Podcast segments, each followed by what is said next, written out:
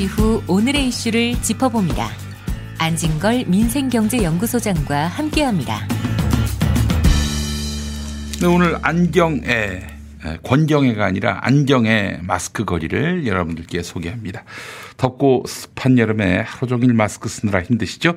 안경 쓰시는 분들은 안경 김서림 때문에 더욱 불편하실 겁니다.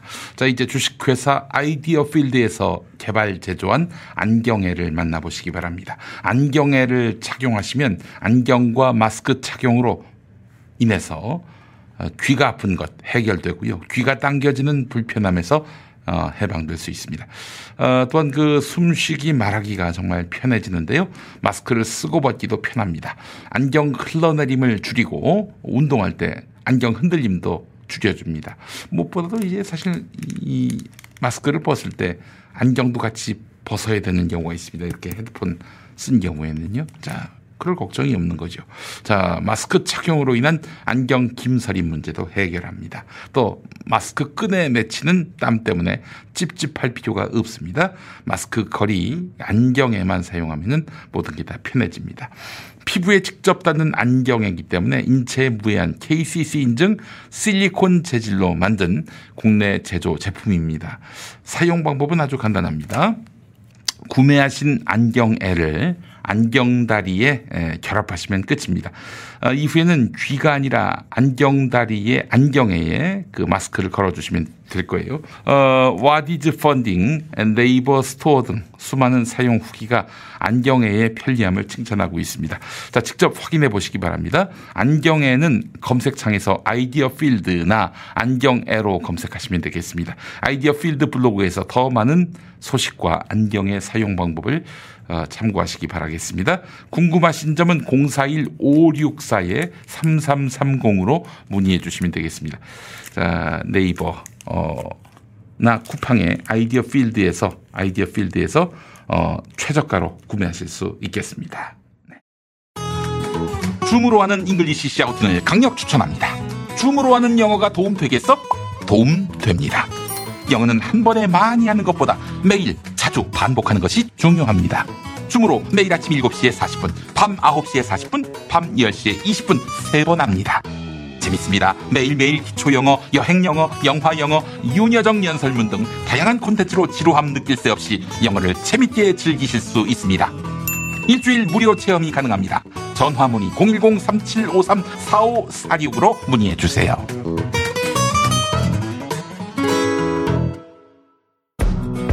안녕하세요. 배우 성동일입니다. 요즘 청년들이 사는 법 들어보시겠어요? 작가학원에 등록했죠. 제 꿈이 작가거든요. 저는 취미를 갖게 됐어요. 저는 배낭여행. 경험엔 여행만 한 게 없으니까. 이게 다 기본이 되니까 가능한 일 아니겠어요? 그쵸? 요즘 청년들이 이래요. 기본이 달라지니까 사는 게 달라지잖아. 청년을 청년답게 경기도 청년 기본소득 만 24세 경기도 청년이라면 누구나 총 100만 원을 경기 지역 화폐로 드립니다. 자세한 내용은 자바바 홈페이지를 참조하세요.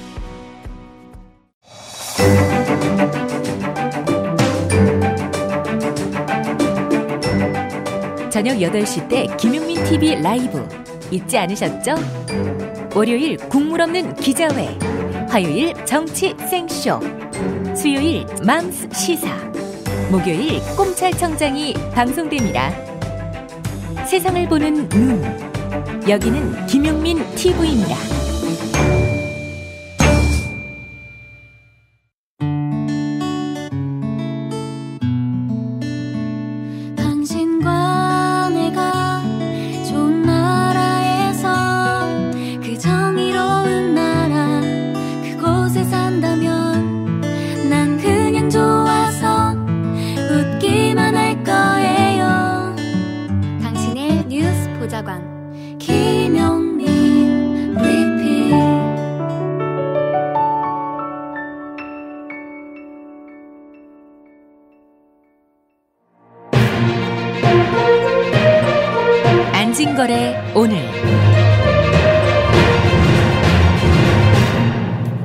안진걸 소장님 연결하기 전에 제가 안경애를 지금 막 설치를 했습니다.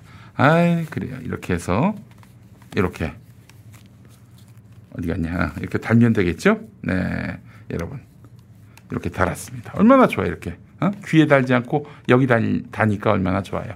자, 안경애 여러분 아시겠죠? 네.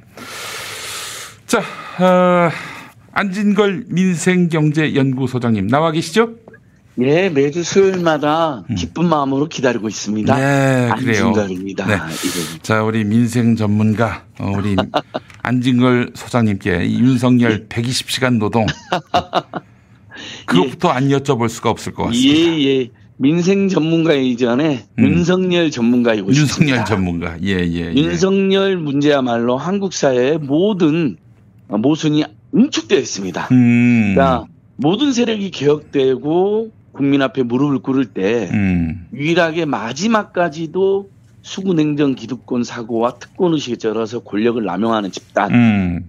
그게 검찰 집단이고 일부 언론 집단이고 일부 극우 목사 집단이요 네. 일부 의사 집단이었잖아요. 네, 네, 네. 그들의 마지막 상징이 윤석열입니다. 음. 그러더니 문재인 대통령에 대한 일부 반감을 등에 업고 대선 후보까지 나온 거잖아요. 네, 네, 네. 자, 그러나 이들이 얼마나 어이없고 엉망인지 음. 지금 온 나라에 다 드러나고 있습니다. 네. 저는 그래서 윤석열 씨가 매우 고맙습니다.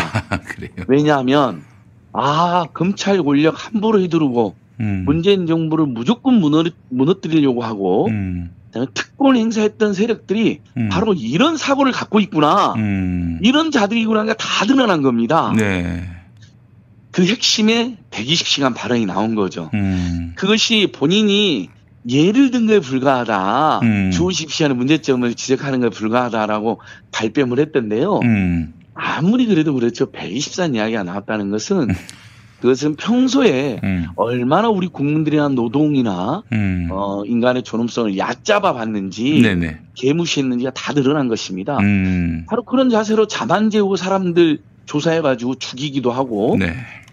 억지 자백도 받아냈던 놈들이죠. 음. 그 연장선상에 있는 겁니다. 그래서 매우 섬찟하더라고요. 네.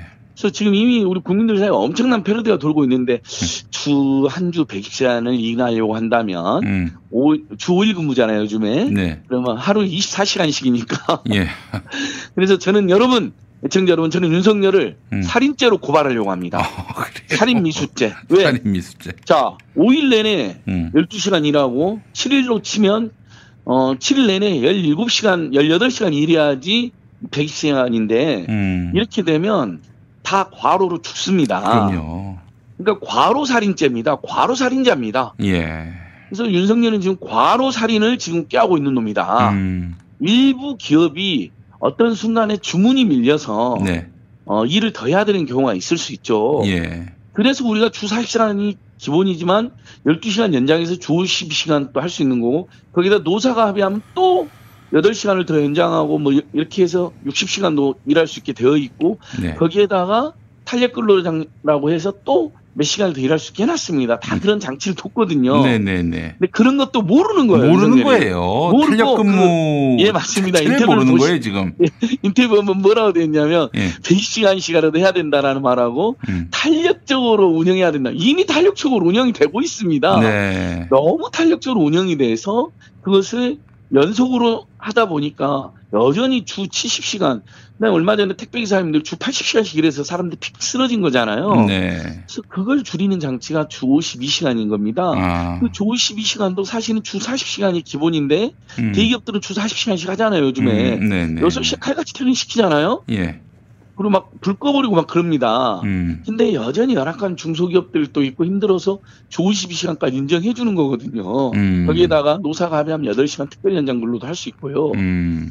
근데 그 현실을 전혀 모르고 그나마 주 52시간 줄여도 다양한 형태의 편법으로 장시간 근로로 악용이 돼서 아직도 많은 사람들이 과로 산업, 과로 자살하고 있는 걸 전혀 모르고 그런 말을 질- 일삼았던 것이죠, 음. 여러분. 아, 정말 예. 거기까지는 아직 공부가 안 된 것 같은데 그 언제 예. 공부해서 어? 저는 윤석열 씨가 지금 예. 자신이 아주 그 스트롱맨으로서 권력을 휘두르던 음? 네. 어, 칼잡이의 이미지를 떨치고 어? 고통받는 이웃들을 위한 어, 그 조력자 그리고 예. 파트너 어, 이런 이미지를 심어주기 위해 공장에 들어가서 특히 에, 이런 산업재해가 많이 일어나는 공장에 들어가서 어, 서툴더라도 뭐 일종의 전시적 행동이라도 그렇게 그 현장에 들어가서 체험 삶의 현장을 해야 한다고 생각합니다. 그러면 대권 주자로서 조금 예. 더그 원숙한 음, 그런 메시지도 나오고 또 지지율도 오를 거라고 보는데 지금 뭐 그럴 예. 생각이 없어요 지금. 예, 예. 순전히 이건 풍자입니다만, 음, 김영민 TV, PD님하고 제가 윤석열 손을 잡고 음, 공장으로 데려가서 음. 어, 한 주 120시간 일을 좀 시켜봤으면 좋겠습니다. 그래요 한번. 예, 그러면 아마 제일 먼저 노조를 만들어서 데모를 할 사람입니다. 음, 그리고 사람 잡습니다 하면서 네. 자, 이 윤석열이가 지금 선무동에 사람 잡는 식의 이야기가 임대차 3법 공격도 또 그런 데서 나온 겁니다. 음. 도봉구에서 공인중개사협회 회장을 만났습니다. 네네네. 당연히 공인중개사분들은 지금 임대차 3법 때문에 일감이 줄어들어가지고 네. 임대차 3법에 불만이 많은 사람입니다. 네. 그분 이야기 듣고 임대차 3법이 서민을 잡는다고 이야기했습니다. 음. 그러나 지난번 때 여러 번 제가 말씀드렸지만 임대차 3법이야말로 서민들이 그렇게 기다렸던 법이잖아요. 음. 2년에 한 번씩 이사 다니는 게 얼마나 힘이 듭니까? 우리 음. 국민들께서 집 없는 서민이 제일 서러운 게 2년에 한 번씩 이사 다니는 거거든요. 음. 전세값 올려줘야 되죠. 이사비 또 내야 되죠. 공인중개사비 음. 내야 되죠. 아무리 포장이사로 가지만 그거 싸고 옮기는데 최소 일주일에서 10일 동안 일을 다 해야 됩니다. 음. 자, 근데 이 임대차 3법 때문에 서민들 고통에 빠졌다는 거예요. 음. 그래서 윤석열하고 윤희숙은 보니까 임대차 3법이 문제라고 하는데 요것들이 만약에 세입자로 살면서 2년에 한 번씩 그렇게 쫓겨다녔다면 그런 이야기가 나올 수가 없거든요. 음. 임, 윤희숙은 가짜 임차인 행세를 한 거잖아요. 음. 임대인은 불구하고 음. 서초동에 선거로 나가려고 그냥 몇 달 임차인이었던 것 뿐이었던 거거든요. 이장 전입해가지고요. 근데 보니까 윤이, 윤석열도 어 삼성에서 전세권 설정해준 집에서 살지 않았습니까? 네, 네, 그렇죠. 이사 다니지 않았어요. 음. 그러니까 말 함부로 하는 거예요, 이 사람들이. 음. 이런 사람들이 권력 잡으면 정말 서민 중산층들은 너무너무 피곤해지는 겁니다. 음. 아니, 막그 세계 다녀- 밑바닥의 세계를 몰라요. 전혀. 위에만 계신 분이고 예, 남 심판하고 남 거예요. 범죄자로 어, 만드는 일만 했었지.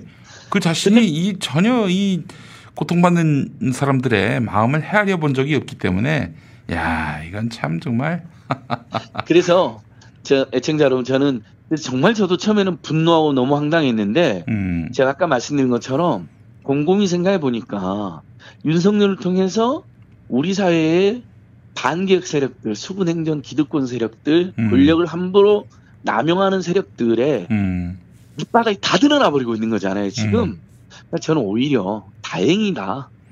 우리 국민들께서 박근혜 정권을 경험하면서 음. 박정희 유산이 얼마나 어둡고 음습했던 것인지 음, 국정농단, 살인농단 이런 것들이 다 어, 깨닫고 박정희 체제를 정리하는 계기가 된 것처럼 윤석열을 통해서 검사나 의사나 일부 남아있는 특권층들의 그 반국민적인 인식, 음, 반민족 인식이 다 드러나서 음, 우리 국민들이 더, 더 많은 민주주의와 더 많은 인권이나 더 많은 노동 존중으로 음, 이렇게 고민해보는 계기가 됐다. 저는 음. 그래서 전화해보려고 생각하고요. 근데 그저 안타까운 것은 윤석열이 이렇게 너무 쉽게 무너지니까 음, 대선이 이제 좀 재미가 없어지려고 한다. 이게 좀 아쉽습니다. 그리고 그래요. 또 윤석열이 그냥 계속 나와서 음, 어, 대선에서 어, 참패함으로써 음, 이 검찰 권력 세력들을 음. 우리 국민들이 심판할 기회가 있어야 되는 것인데 네, 중도 사퇴하면 우리 국민들이 심판할 기회가 없어지잖아요. 반기문처럼. 네. 그게 아쉽습니다. 네. 예, 예. 알겠습니다. 아, 뭐 근데 중도에 그만두기에는 너무 많이 와서 어, 돌아갈 수가 그렇죠. 있을까 싶은 생각이 그런 들고요. 해석도 있죠. 최은순과 김건희를 지키기 위해서 음, 대선 후보면 함부로 경- 검경도 수사를 못할 테니까요. 네, 네, 네. 그래서 끝까지 올인 드러날 거다라는 해석도 있습니다. 뭐 네. 충분히 그럴 수 있을 것 같네요. 지금 보니까 윤, 믿었던 측근 윤대진의 친형인 윤우준 씨가 계속 폭로를 합니다. 음. 변호사 소개도 윤석열이 직접 해줬다 그러고 음. 돈도 뿌렸다 그러고 그렇다면 윤석열이는 그걸 다 알면서도 윤우진을 봐준 범죄자로 지금 전락하는 거거든요. 그렇죠. 예. 예, 이 부분에 대해서도 지금 모 시민단체에서 뭐 뇌물죄로도 고발한다고 하는데요. 뭐 네. 뇌물죄를 다 떠나서 네. 어, 윤석열이야말로 석고대제야 될 지금 상황인데 음. 제가 지금 하나 굉장히 중요한 뉴스를 하나 말씀드리는데 이게 의외로 뉴스가 안 떴던데요. 어. 그 이재명 아니 죄송합니다 이재명 기자 말고 예. 이명박 세력들이 예. 다스 비리를 저지르면서 예. 이명박이가 그 다스가 자기 거 아니라 그러면서 주식도 차명으로 음. 이렇게 어, 나눠준 적이 있습니다. 그렇겠죠. 아무래도. 저 참여로 했겠죠. 저 예. 직거가 아니라고 한다면은 지가 주식을 갖고 있으면 그 말이 안 되니까. 그러니까요. 예, 예, 그래서 예. 이제 모두 다 차명인데 음. 이제 위장으로 본인이 주인이면서 위장으로 다른 사람인 것처럼 했으니까요. 그때 그 주식을 차명으로 보유하고 있던 이들이 다 적발이 돼가지고 국세청에서 증여세를 부과했습니다. 네.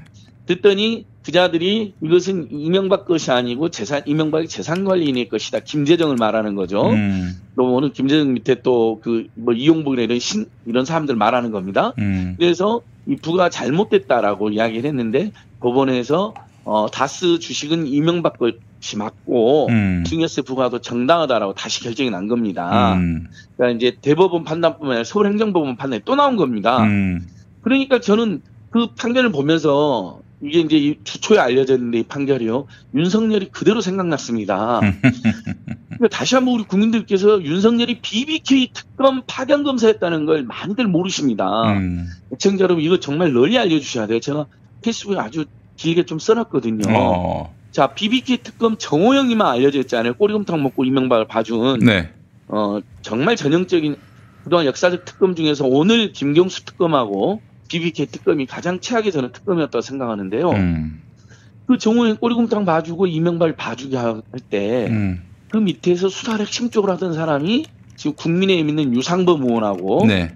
유호성 씨의 형 예, 그 다음에 윤석열입니다. 윤석열이죠. 그리고 실제로 이 두 사람이 이명박 정권 시절에 승승장구를 합니다. 예. 음. 자, 봐줬으니까 승진한 거죠. 네. 이 얼마나 불공정한 특혜를 입은 겁니까? 그래서 대검 중수과장이 된 겁니다. 음. 이명박 음. 시절에요. 음. 그래서 윤석열이 바로 MBCL이 쿨했다고 하는 망언을 일삼았던 것입니다.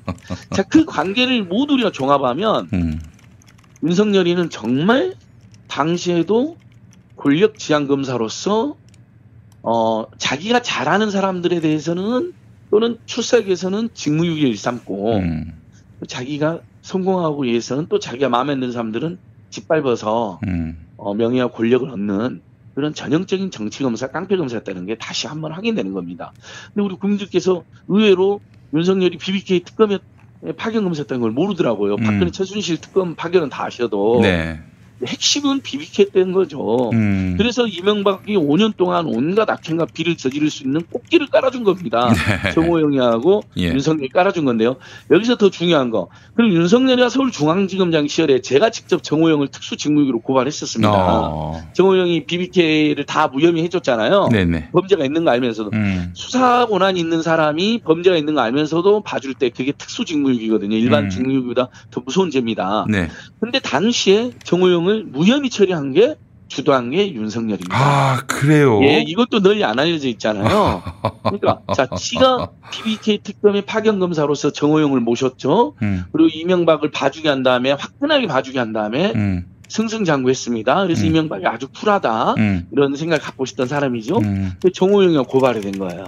우리 국민들이 촛불혁명 을 일으켜서 박근혜 이명박을 고발하고 단죄를 요구하니까 음. 어쩔 수 없이 인기를 얻기 위해서 박영수 특검에서 그 편에 섰던 것 뿐인 거죠. 네네네. 그런데 핵심으로 정호영 고발가 딱 들어오니까 음. 특수직무로 처벌을 하- 해야 되면 본인이 처벌받는 거잖아요. 네네네. 본인도 특수직무 공범인 거죠. 예. 그러니까 동부지검이 무혐의 처분했지만 그때 동부지검장이 문찬석으로 이, 그 윤석열의 채찍근입니다. 음. 그리고 그 박근혜 수- 이명박 수사를 총괄하던 게 서울지검장 윤석열이었습니다. 음. 그러니까 형식적으로는 문찬석이가 무혐의 처분한 거지만 동부지검장이 실제로는 윤석열이 주도해서 어 정호영 특검의 직무유기를 무혐의 처리했다 봐주겠다 다시 음. 한번 네.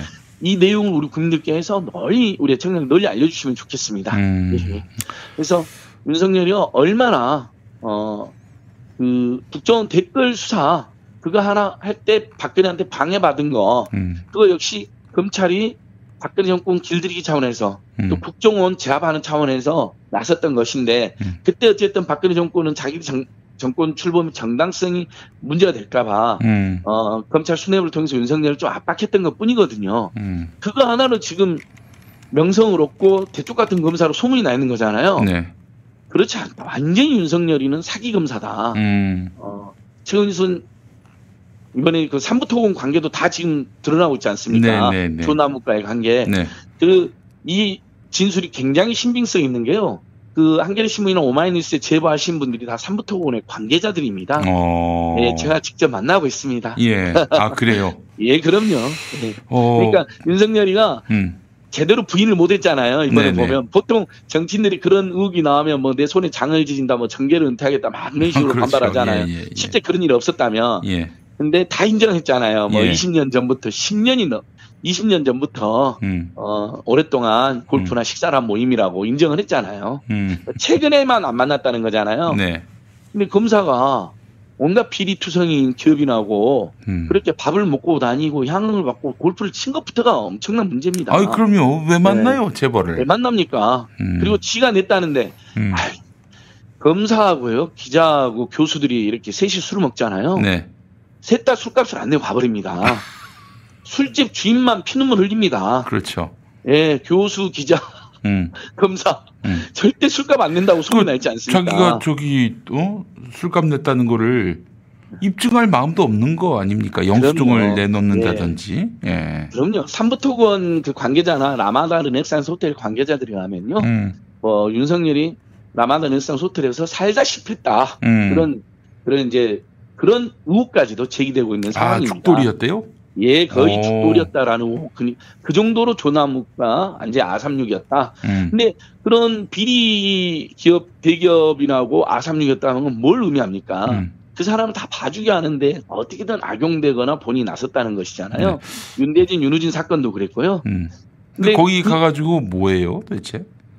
술 먹고 놀고 그런 것이죠. 뭐 차마 입에 담을 수 없는 여러 일도 있었을 것입니다. 아. 그 과정에서 김건희 씨를 만난 것이고요. 음. 김건희, 최순 실은 저희는 김건희가 옛날에 직업이 무엇이었느냐가 중요한 게 아닙니다. 네네. 그 직업이 무엇이었든지 간에 자기 자신과 자기 어머니의 비리를 덮는데 음. 특혜와 특권을 누리는데 음. 그래서 다른 사람들을 피눈물 나게 하는데 검찰 권력을 악용한 것이 문제인 거잖아요. 음. 그 핵심에 조나무과 윤석열이 있었던 것입니다. 네.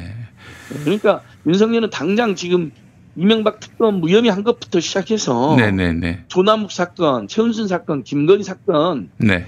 뭐 조국 교수님에 대한 직권 남용뿐만 아니라 석고대자들이 너무 많습니다. 그래서 네. 제가 요즘 민생 전문가 아니라 윤석열 전문가로 거듭난 겁니다. 내 이놈을 몰아내지 않고서는 예. 이 대한민국 편안할 수가 없다. 네. 예. 그러더니 우리 국민들을 120시간 일을 시켜야겠다 그러고 음. 임대차 3법처럼 지금 오늘 홍남기 부총리가 발표했는데 거의 우리 어, 세입자들의 80%가 이 코로나19 와중에 음. 잘못했으면 원래 쫓겨날 뻔했던 분들인데 네. 계약갱신을 연장해가지고 살던 집에서 지금 2년 넘게 최소 2년에서 최대 4년까지 더 살고 있다라고 오늘 보고 그 통계가 나온 겁니다. 네. 얼마나 다양한 일입니까? 음. 어?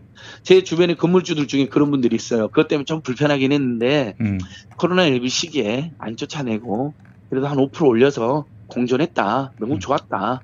세입자들도 살아야 되는데 이렇게 말해주시는 분들이 있더라고요. 네. 바로 그게 함께 사는 대한민국의 모범인 거잖아요. 근데 그렇습니다. 윤희숙, 윤석열 음. 이것들은 틈만 나면 임대차 3법을 음해합니다. 음. 이런 자들이 정치를 한다는 게 지금 대한민국의 비극인 것이죠. 네. 좀 제대로 소탕하는 정리하는 그 책임을 묻는 이런 시대가 빨리 왔으면 좋겠습니다. 알겠습니다. 자, 아, 우리 안진걸 소장님 더 들을 이야기가 많이 있는데 오늘 여기까지 예, 듣겠습니다. 그럼요. 예. 아무튼 윤석열 전문가로서 음, 또 정권 재창출 음, 캠페인으로서 음. 최선을 다하다 또 다음 주에 나타나겠습니다. 네, 고맙습니다. 감사합니다. 예, 고맙습니다. 탈모 전문 뿌리 깊은 샴푸에서 대용량 신제품 출시 기념 이벤트를 하고 있습니다. 탈모 기능성이며 남녀노소 온 가족이 쓸 수 있는 EWG 그린 등급으로 순하여 두피 진정 효과와 비듬, 가려움 등에도 좋은 천연 샴푸와 린스와 컨디셔너, 헤어 에센스 효과를 한 번에 받을 수 있는 최고급 천연 트리트먼트 1000ml 대용량으로 구성된 선물 세트를 38,900원에 판매하며 사은품으로 뿌리 깊은 천연 비누 4종 세트도 드립니다. 이 행사는 네이버 검색 뿌리 깊은 샴푸 본사 쇼핑몰에서만 구입하실 수 있습니다. 가장 좋은 샴푸를 가장 사랑하는 분께 추천해 보십시오. 1566-7871 박지희 씨, 코업이 블랙마카로 업그레이드 했다는데? 맞아요. 가격은 그대로인데 더 귀한 블랙마카로 업그레이드 했대요. 역시 코업이야. 지금보다 더 활기찬 아침을 느낄 수 있겠네. 하루도 빠뜨리면 안 되겠어. 매일 잊지 않고 챙겨 먹기 위해 편리한 정기 배송을 이용해 보세요. 2 플러스 2 혜택도 있어요. 코어업 블랙마카로 파워. 블랙마카와 멀티비타민을 한 번에 거기에 아연, 비오틴, 아르기닌까지 정기 배송 2 플러스 2 이벤트는 계속됩니다. 검색창에 코어업 검색하세요.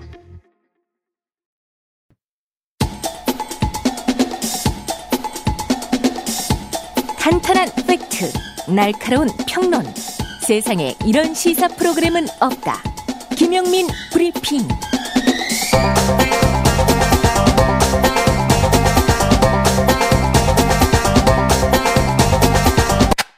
잠깐, 저기 손 드신 분, 뭐가 궁금하시죠?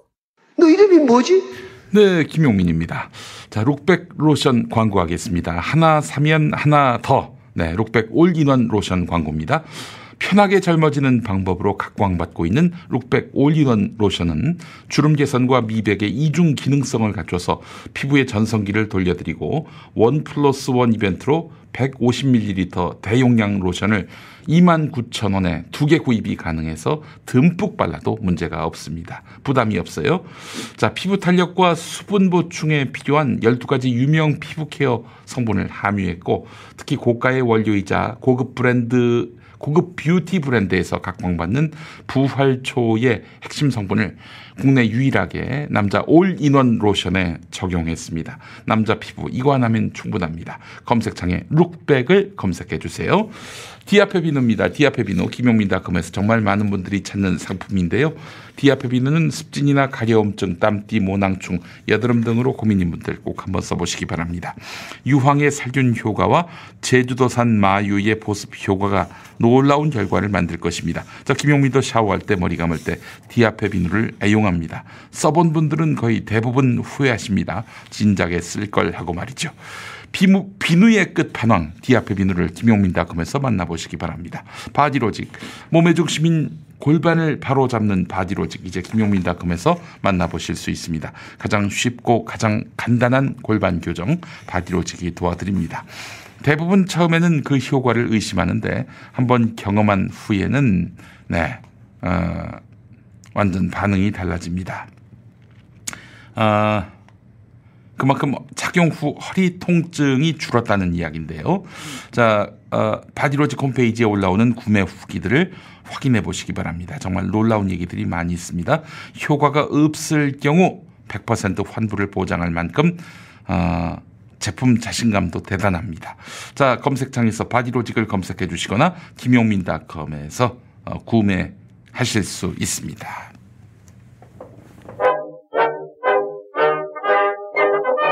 옛날 뉴스.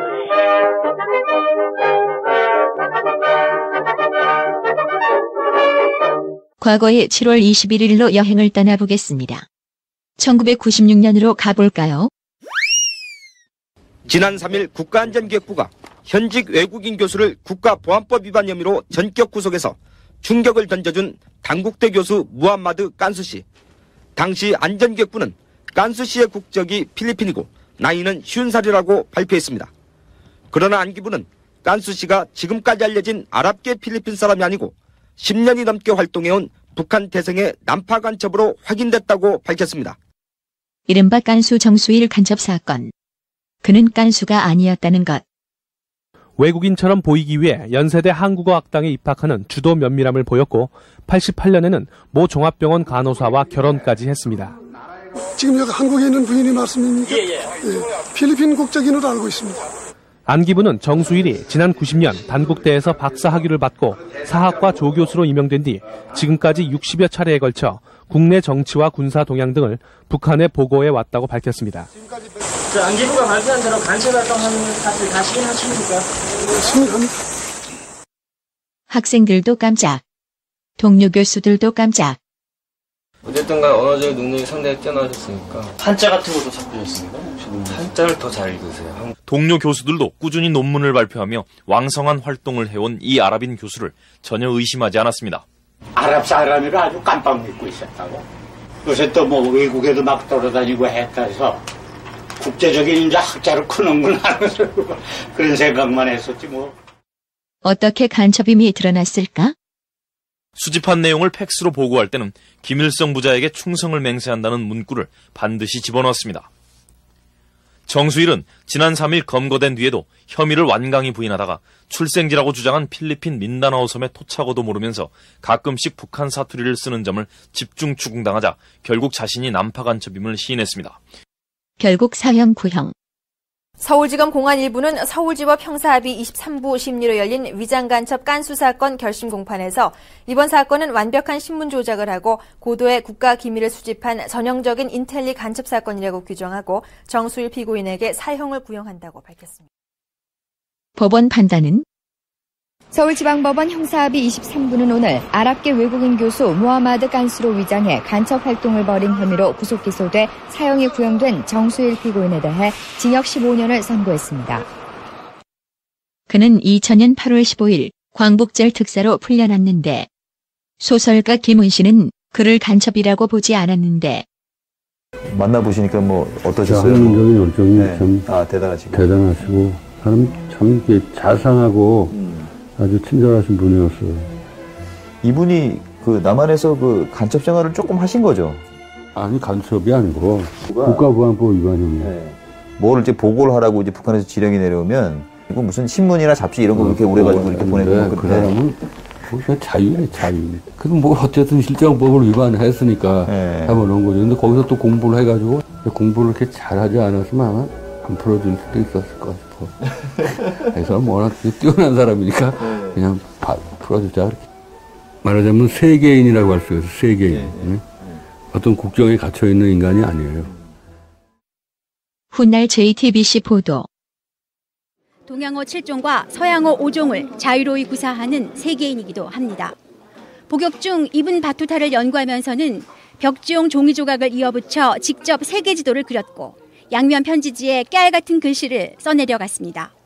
그는 문명 교류학의 확립을 위해 여생을 바치겠다고 말합니다. 실크로드 답사에 이어 최근에는 바닷길 탐사에 나섰습니다. 서로가 소통하고 만나고 주고받지 않으면 살 수 없는 세계가 아닙니까? 교류를 더 잘 알고 예. 그 교류에서 우리 미래를 찾아야 될 겁니다. 예. 그러니까 저는 이제 미래의 그 대안이 문명 교류라고 보는 거거든요. 그는 세계가 교류해야 하듯 남과 북도 다시 만나야 한다고 역설하는데 이 땅의 분단이 지속되는 한 그 누구도 그 어떤 나라도 우리 민족을 우러러보지 않을 것이요. 우리 역시 그 누구에게도 우리 자신을 자랑할 자격과 면목이 없는 것이요.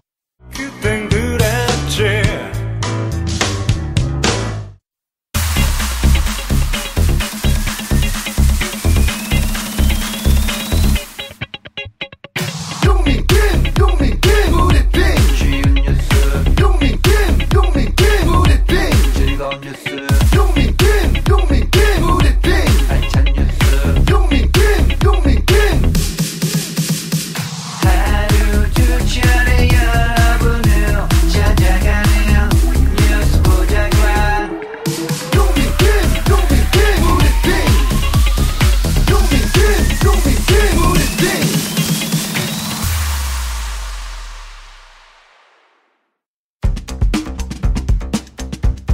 잠시 후 전우용 역사학자와 함께하는 어제 그리고 오늘이 이어집니다.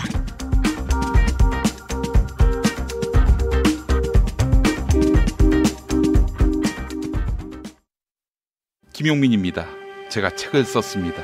마이너리티 이재명. 도정 지지율 80%. 경기도지사 이재명 벨트에 감겨들어 뭉개져 버린 제 손가락을 보고 프레스 사고로 비틀어져 버린 제 왼팔을 보고 장애와 인권을 비관해 극단적 시도를 두 번이나 하는 저를 보고 또 우셨습니다. 죄송합니다, 어머니. 역경은 그를 더욱 단단하게 했다. 기득권자와 싸우지 않으면 적폐 청산과 공정사회 건설은 불가능합니다. 유능한 진보를 증명하고 확장성을 증명한 이재명. 소년공에서 1360만 도민의 심부름꾼으로 이재명의 대동세상을 향한 발걸음을 주목합니다. 마이너리티 이재명, 김용민이 썼습니다. 지식의 숲 인터넷 서점에 있습니다. 긁지 말고 뿌리세요 글루타셀 아직도 무작정 긁고 계신가요? 땀이 나고 민감해지면 신속한 피부 진정이 필요합니다. 이럴 때 긁지 말고 글루타셀을 뿌려보세요. 인터넷 검색창에서 리얼한 후기를 확인하시고 특허받은 글루타셀 스프레이를 만나보세요. 전국에 있는 글루타셀 취급 약국에서 구매하실 수 있습니다. 긁지 말고 뿌리세요 글루타셀 운전자를 위한 꿀팁 7,000원 운전자 보험 카페. 교통사고 형사 합의, 벌금, 변호사 비용은 자동차 보험에서 보장 못합니다. 운전자 상해까지 보장하는 7,000원 운전자 보험 카페. 버스, 택시, 트럭 등 영업용 운전자를 위한 13,500원 운전자 보험 카페도 있습니다. 집 두 채 월 만원 화재보험과 식당, 상가, 공장 화재보험도 상담합니다. 실손 암보험 역시 7,000원 운전자 보험 카페. 검색창에 7,000원 운전자 보험 카페.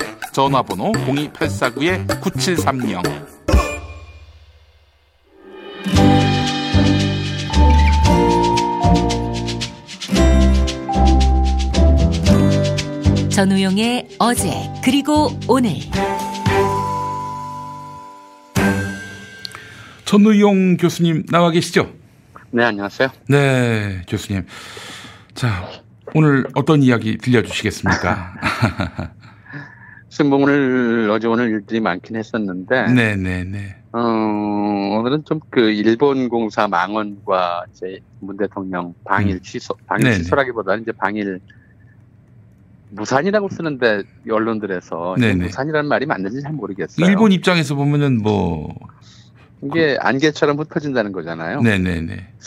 그게 무슨 뭐 계획을 세웠던 건지 논의를 하다가 일단 좀 계획이 취소된 거니까 회담을 했으면 좋겠다 이런 예, 바람이 예, 깔려 예. 있습니다. 무산이란 말에.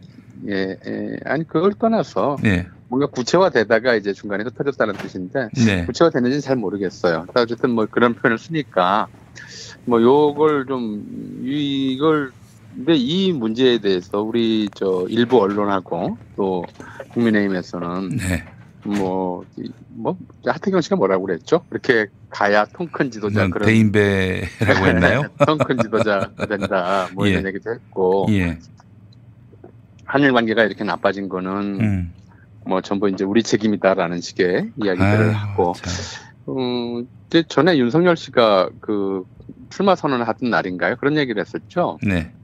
그, 뭐 이념 편향적인 축창가를 부르다 한일 관계를 이 지경으로 만들었다.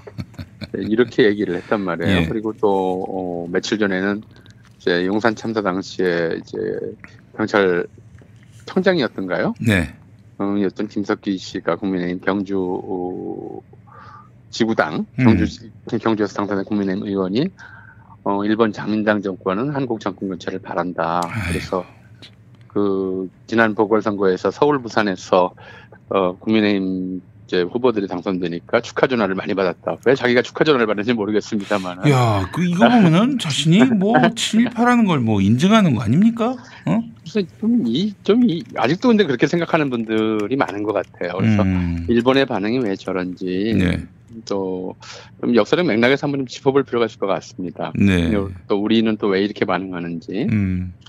처음에 이제 이번 사실 뭐이 결정적인 계기는 아니겠습니다만은 방일을 논의하다가 중단한 이제 중요 사유 중에 하나가 네. 일본 공사의 굉장히 무리한 발언이었잖아요. 마스터베이션이란 표현이 나왔어요. 예, 이게 외교적으로 쓸 수 없는 언사죠. 주재국의 국가 원수에 대해서 음. 쓸수 있는 언사가 아니라는 걸 일본인들이 모를 리가 없죠. 음. 그 사실 이토 히로부미도 그런 정도로 고종을 모욕하지는 않았어요. 그래요. 맞아요. 고종을 강제로 황제 자리에서 쫓겨 쫓아낼 수 있을 정도의 힘을 가졌지만 음. 고종에 대해서 대놓고 뭐 그런 식의 모욕적 언사를 쓰질 않았거든요. 네네네. 근데 이런 모욕적 언사가 어떻게 가능하냐? 예를 들어서 어 그 일본 이제 고위 외교관 일본 공사면은 지금 주한 일본 도사관의 두 번째로 높은 사람이잖아요. 네. 그냥 무슨 뭐 서기관이나 참사관 정도도 아니고 음. 대단히 이제 그 이제 대사 바로 밑에서 음. 대사 유고시의 대사의 직무를 수행하는 사람인데 음. 그런 얘기를 뭐저 미국 공사나 중국 공사가 이제 담을 수 없죠. 음. 그러니까 한 이 그런 단어를 동원한 것 자체가 한국에 대한 이제 그 혐오감, 음. 혐한 의식이죠. 깔보는 의식. 여기 거기에 이제 근, 어, 근거를 두고 있다고 생각을 해요. 네. 그게 그런 의식이 없었으면 애초에 나오질 않았겠죠. 음. 이제 일본은 혐한이라고 하는 거는 이제 우리가 최근 몇 년 사이에 그런 얘기 참 많이 했어요. 네. 그러니까 얼마 전에 굉- 그것도 굉장히 좀 어, 세상을 시끄럽게 했던 음. 베스트셀러가 됐죠. 반일 종족주의라든가 이영훈. 네. 예, 예. 이런 사람들 이제 어, 주장을 보면은 우리가 이제 실제로 일본의 덕을 본 게 많은데 공연히 이제 종족주의적 관점에서 민족주의도 아니라고도 하질 않아요. 왜냐하면 민족은 근대적 공동체인데 한국인들이 갖고 있는 반일 감정은 이거 근대적이지도 않다. 전근대적이다. 음. 그런 취지에서 제목을 그렇게 반일 종족주의라고 아주 우리 비하 자기 비하적 표현을 썼거든요. 네. 그동안은 이제 한국 역사학계나 교과서에는 반일 민족 운동, 항일 민족 운동 또는 반일 민족주의 이런 표현들을 써왔었는데 음. 그책 제목을 종족주의라고 쓴 것 자체가 아주 지독한 자기 비하예요. 아, 그럼요. 민족을 형성하지도 못한 인간 집단이다라는 의미거든요. 음. 그 사람들의 이제 일관된 주장이 어, 한국인들이 쓸데없는 반일 의식을 가지고 음. 일본이 실제로 베풀어준 것에 대한 고마움도 모르고 예, 근대적 정신을 갖지 못한 채 음. 저 일본에 대해서 무슨 뭐 위안부 사과하라 또는 자 징용 책임져라 이런 얘기들을 한다는 게 그 사람들의 일관된 주장이었잖아요. 음.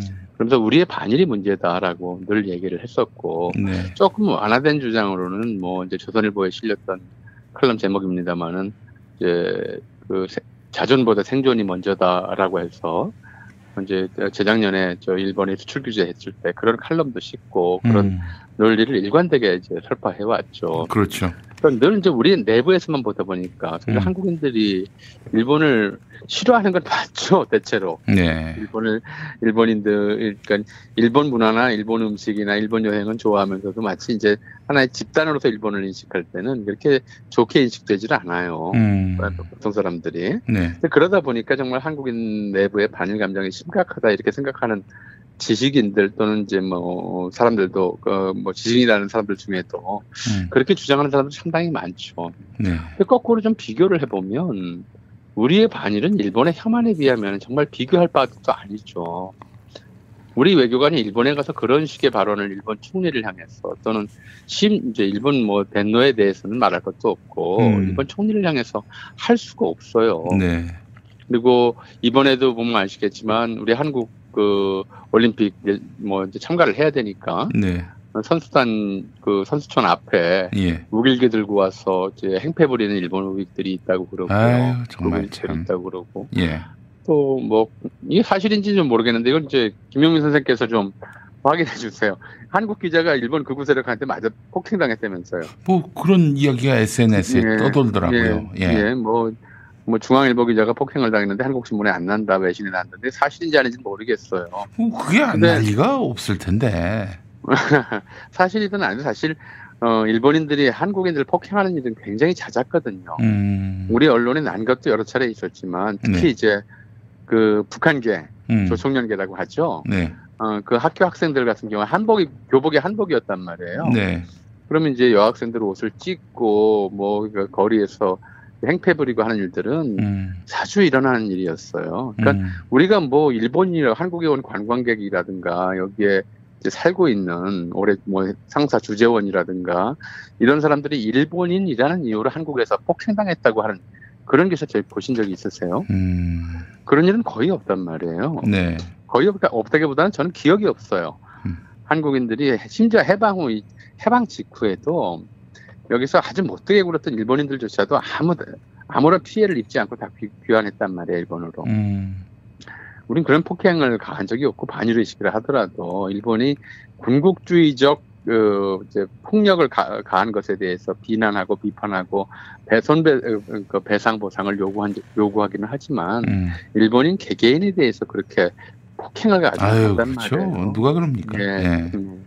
아무 죄 없는 사람들, 음. 뭐 일제강점 및 독립운동하는 과정에서 폭탄 던지고 총 쏘는 과정에서 이제 희생자가 나온 거야. 음. 뭐 그건 다 이제 어, 어, 보편적인 현상이지만 네. 집단으로서 아무 죄 없는 저그 일본인을 괴롭히지 않는데 일본에서는 그런 일이 벌어지고 있단 말이에요. 음. 그리고 한국 서점에 가보세요. 반일 서적 코너 같은 게 있는지. 음. 없죠. 그럼 전혀 없어요. 오히려 예. 반일 종족주의 같은 친일 서적들이 베스트셀러가 되는 희한한 현상이 벌어지고 있는 거죠. 음. 그죠? 어, 뭐, 제국의 위안부나 반일 종족주의처럼 일본 범죄를 덮어주는 그런 글들이 책들이 오히려 많이 팔리고. 네. 근데, 대- 뭐, 어, 이제 교과서에서 반일 민족주의 기조가 있다고 하는 거예요. 이제, 당연히 식민지를 겪었던 나라에서 나타나는 현상이지만, 음. 대놓고 무슨 말도 안 되는 거짓말이라든가 억지 논리를 써서 반일책을 마- 만들지는 않거든요. 음. 근데 이제 일본에서는 아예 혐한사적 코너가 따로 있을 정도로 혐한이 인기를 끌고 있단 말이죠. 음. 그럼 이게 어, 사실 근래 현상은 아니에요. 그러니까 일본의 혐한사적 코너가 생긴 것은 일본 서점들에 음. 그거는 뭐 근래 현상이라고 하겠지만 사실은 혐한은 이 반일과 짝인데 혐한이 더 지독했어요. 음. 더 지독한 문제였거든요. 우리가 기억하는 게 한두 개가 아니잖아요. 사건만 놓고 보더라도 대표적으로 이제 관동대 지진 이후에 관동대 학살. 그죠? 음. 그때 뭐그 저- 자기네들 지진 났는데 음. 뭐 조선인이 우물에 독을 풀었다는 등 별별 헛소문을 터려 가면서 음. 이제 아무 죄 없는 이제 그것도 나라가 망해서 살기 힘들어서 어쩔 수 없이 일본으로 건너왔던 사람들 잘 찾아내서 죽창으로 찔러서 학살하고 이게 그다 혐한 의식이란 말이죠. 음. 예? 이게 왜 그렇게 됐냐면 이제 전 세계적 차원에서 보자면 이제 근대화 과정의 하나의 좀 부산물이었다. 음. 네, 라고 생각할 수 있어요. 음. 이제 어 그런 거잖아요. 침략자들은 이제 첫 번째로는 늘 이제 침략 당하는 대상을 얕잡아 보는 게 기, 이제 그 기본 속성이죠. 음. 어쩔 수 없어요. 그건 뭐 자기가 더 낫다고 생각하고 상대가 약하고 못났다고 생각해서 침략하니까. 음. 그러니까 일본은 이제 어 그 19세기 중반에 그, 그 전부터 이제 뭐 난관인이 네, 그에서 어, 나가사키에 저그 네덜란드 상인들을 위한 상관 만들어 놓고 교섭하고 했었지만 음. 19세기 중반에 미국 페리 제독이 이끄는 흑선에 의해서 강제 개양을 당했잖아요. 네, 그렇죠. 일본 역시 마찬가지죠. 음. 그리고 그런 상황에서 이제 나라가 망을 막기 위해서는 뭔가 빨리 근대 개혁을 서둘러야 되겠다. 음. 그러면서 이제 근대 개혁을 서둘르기 위해서 에, 그 일본 지식인들이 강조했던 것은 일본인을 하나로 묶어야 한다라는 음. 거였어요.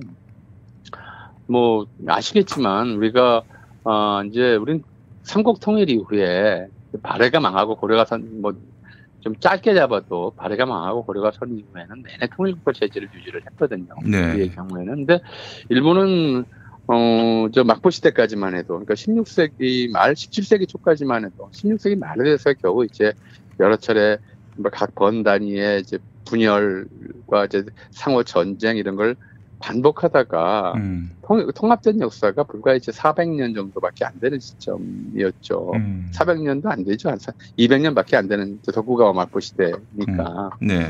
이제 그런 상황에서 여전히 이제 각 번 사이에 갈등이 남아 있고 어 이제 이 서로 이제 통합하지 못하고 하는 그런 상황이 게- 계속되고 있었단 말이에요. 네. 그러니까 이 상태로는 이제 서양 열강의 침입을 막아낼 수 없다 이렇게 판단을 한 이제 일본 지식인들이 음. 일본을 하나로 묶으려고 하고 뭔가 상징이 필요했던 거죠 여러 가지 상징들이. 네. 그게 이제 일본 국기, 뭐 일본의 뭐 어, 벚꽃이라든가 사무라이 정신이라든가 이런 상징들을 동원해서 일본 민족을 만들어내는 데, 통합된 일본 민족을 만들어내는 과정을 진행을 하는데 네. 근데 그 일본 민족의 특징이 뭐냐라는 이제 그 잘난 점이 뭐냐라는 얘기를 스스로 해야 되잖아요. 네. 다 마찬가지예요. 음. 전 세계 어느 이제 나라나 근대 국가 형성 과정에서 자기들의 민족성이라고 하는 것에 대해서 이야기를 하기 시작해요. 네. 민족성 담론이라는 게 만들어지죠. 네. 조선 시대는 우리 민족성이라는 말을 써본 적이 없어. 민족이라는 말을 써본 적이 없고 우리의 경우에 민족밖에 누가 있는지도 잘 몰랐던 때 아닙니까? 그렇죠. 그러니까 예. 이거 비교도 안 되고요. 예. 근데 이제 그렇게 하면서 일본 민족은 우수한 민족이다라는 이제 자의식을 갖기 가지려고 하는데, 음. 근데 그 자의식이라고 하는 게 내가 뭐 잘났다라고 얘기하려면 비교 대상이 있어야 될 거 아니에요. 음. 그그 비교 대상을 가까이 있는 조선으로 삼은 거죠. 음. 그러면서 이제 두 개를 비- 양쪽을 비교하는 거예요. 음. 이게 일본인의 잘난 점이고 이게 조선 이 잘난 점이다 조선인에 비교해서. 음. 그러니까 일본이 근대에 뭐 자기 자기가 우수한 민족이라고 하는 자의식을 갖는 과정에서 조선인은 나약하고 게으르고 의존적이고 사대주의적이며 실리가 없고 뭐 음. 등등 네. 이런 식으로 계속 조선인 조선에 대한 이제 나쁜 이야기들을 음. 뭐 교과서든 아니면 언론이든 문학 작품이든 음. 온갖 것들을 동원해서 조선에 대한 나쁜 감성 감정들을 촉, 촉발하는 거죠. 음. 촉발시키는 거죠. 그리고 그 반대편에서 이제 그런 걸 저- 저- 바로 이제 이웃이지만 저들을 보면 우리는 얼마나 잘난 민족인가 음. 이런 생각을 갖게 만든 거예요. 그러니까 일본의 민족주의 또 일본 자부심의 근거 근저에는 밑바탕에는 바로 한국에 대한 혐오감이 깔려 있어요. 아 그래요. 그게 기- 기본이거든요. 이 근대 음. 민족주의가 우리가 그리고 그런 일본의 근대 민족주의에 대항하면서 우리의 민족주의를 또 형성해 왔기 때문에 음. 당연히 이제 거기에 대한 반발 의식이 나올 수밖에 없는 것이죠. 음. 이제 그게 대표적인 게 이번에 이제 역시 한국 선수촌 이제 그 벽에 걸린 음. 범 내려온다라고 하는 그림이거든요. 네. 이제 그, 그범 내려온다는 어떤 그 광고 카페 아니에요? 그 수군가에 나온다고 하대요. 예, 수군가에 내려오고 그걸 광고 카페로도 쓰고 그러더라고요. 예. 어, 이제 안중근 의사 의거 직후에 예. 당시 이제 이광수는 10대의 일본 유학생이었어요. 음. 근데 예, 예, 이 사람이 이제 어, 시를 하나 써요. 음. 영웅서사시 안중 그러니까 구체적으로 안중근 이름을 쓰지는 않았어요. 당시 이제 일본 내에서도 이게 위험하니까. 음. 근데 이제 안중근을 뭘로 그때만 해도 테러리스트로 이제 뭐 낙인이 박혔던 때였으니까요. 그렇죠. 예. 그리고 어, 뭐 아- 합방 바로 직전이니까 음. 한국 유학생들이 감시받고 하던 때니까. 네. 근데 이제 그 시가 어, 시에 안중근을 뭘로 묘사했냐면 이제 범으로 묘사해요. 범. 범. 아. 근데 그 시에 그때는 뭐라고 썼냐면 부엄이라고 썼어요. 부엄. 부엄. 그래서 한국의 국문학자들이 오랫동안 예. 이게 호랑이인 줄 모르고 범인 줄 모르고 부엉이라고 생각을 했었죠. 아, 부엉이요. 아, 이거 예. 저기 이제 뱀을 비암이라고. 그처럼 하는 범을 부엉이라고 써줬어요. 예. 호랑이는 사실은 이 저 일본의 상징성과 한국의 상징성이 충돌하는 과정에서 음. 호랑이는 한국의 상징성으로 가장 적절한 동물이라고 한국인들이 생각을 했어요. 왜냐하면 일본에는 호랑이가 없어요. 음.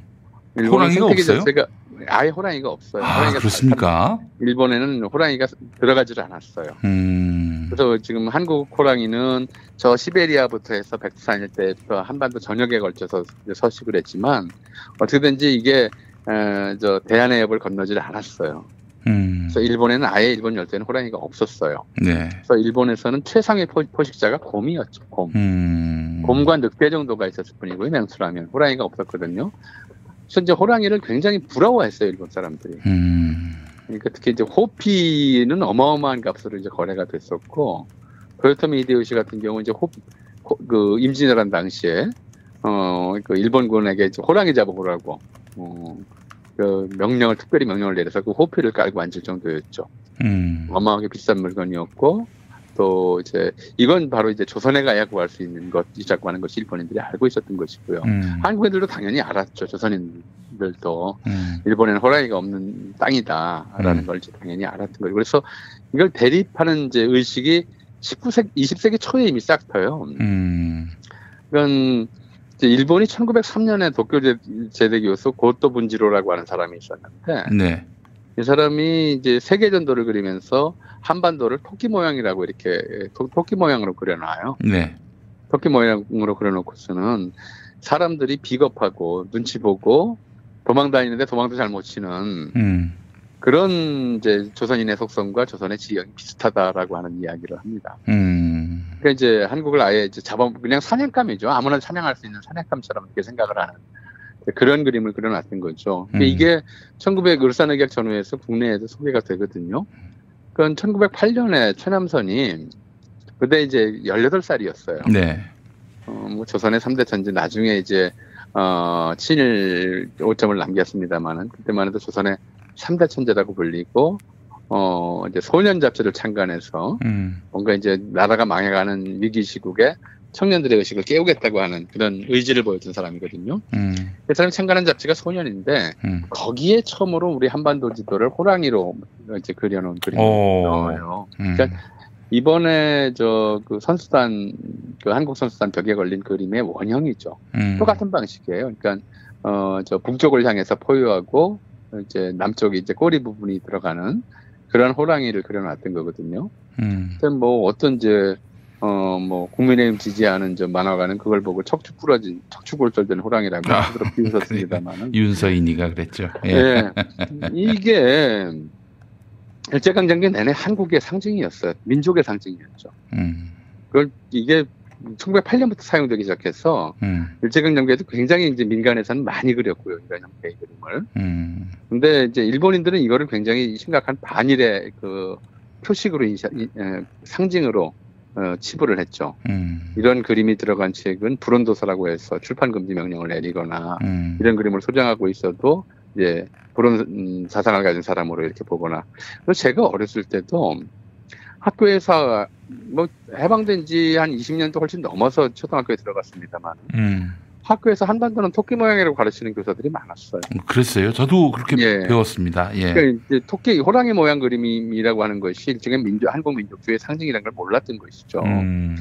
이제 뭐 그런 거였어요. 그러니까 이제 두- 우리가 그걸 모르니까 아마 그렇게 얘기를 했겠죠. 이게 이번에 새로 만든 그림인 것처럼 잘못 알고 음. 척추골절 호랑이라는 좀 비, 그, 좀 자기 비하적인 말을 썼겠지만 한반도를 호랑이 기상을 가진 땅으로 스스로 생각하고 우리가 일본이 한국인을 토끼로 비하하는 데 대해서 음. 우리의 자존심을 드러내기 자부심을 드러내기 위해서 호랑이로 이제 배치했던 것이 그 당시 상명이거든요. 음. 이게 혐한과 반일의 특징을 압축적으로 전 보여준다고 생각을 해요. 네.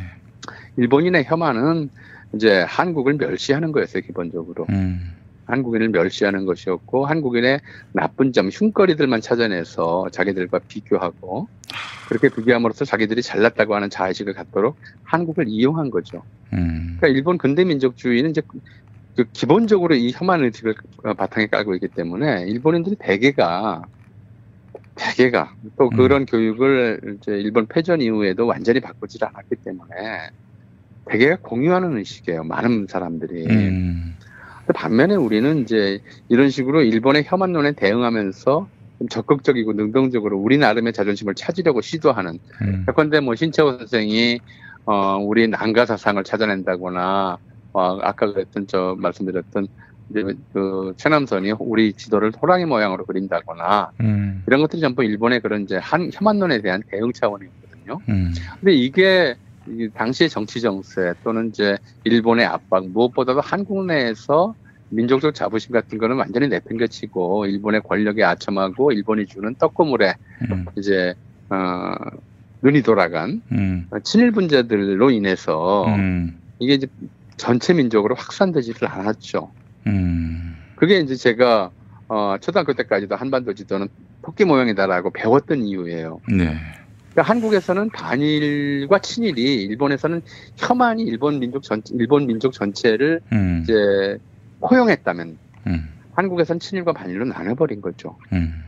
그러니까 이제 민족주의적 정서를 가진 사람하고 그럼 그 완전히 친일파가 돼서 일본의 이제 어그 주구 음. 뭐 주구라고 봐야 되겠죠. 음. 노릇에 만족하는 사람들하고 이렇게 이제 어 이른바 사회가 나눠 양분돼 버렸어요. 음. 그럼 그게 어, 해방 이후에 이제 다시 이제 민족 재건이라는 이름 아로 이름 하에서 음. 사실 그런 재건을 해야 된다는 목소리는 굉장히 높았거든요. 네네. 재건되었어야 했는데 결국은 안 됐죠. 음. 뭐 반민특위가 이제 실패로 돌아갔고 과거 일본이 그 심어주었던 제국주의 논리, 일본 우월주의 논리에 사로잡혔던 사람들이 이제 여전히 해방된 이후에도 사회의 상층부 또는 권력의 상층부를 장악하고 음. 자기 정당화하는데 이제 열심이었잖아요. 네. 그게 이제 오늘의 결과로 이어진 거라고 볼 수 있을 것 같아요. 음. 그렇게 볼 수밖에 없고요. 그러니까 뭐 어떻게 그런 얘기를 할 수 있겠어요. 음. 어, 우리 정권이 이제 정권 교체가 필요하다라고 스스로 생각한다면 음. 정권 교체의 논리를 자기 내부에서 찾아야죠. 음. 일본 자민당도 정권 교체를 바라니까 우리에게는 좋은 일이다라는 식으로 어떻게 해석할 수 있겠어요. 네. 그리고 지금 이 문제가 이 한일 관계가 나빠진 것은 이제 특히 문제가 됐던 게 신자유주의 체제, 신자유주의가 횡행하는 상황에서 아베 정권이 거기에 이제 이른바 돈제일주의, 능력제일주의를 표방하고 일본의 힘으로써 음. 다시 옛 군국주의 시대의 영광, 일본인들은 그렇게 생각하니까 네.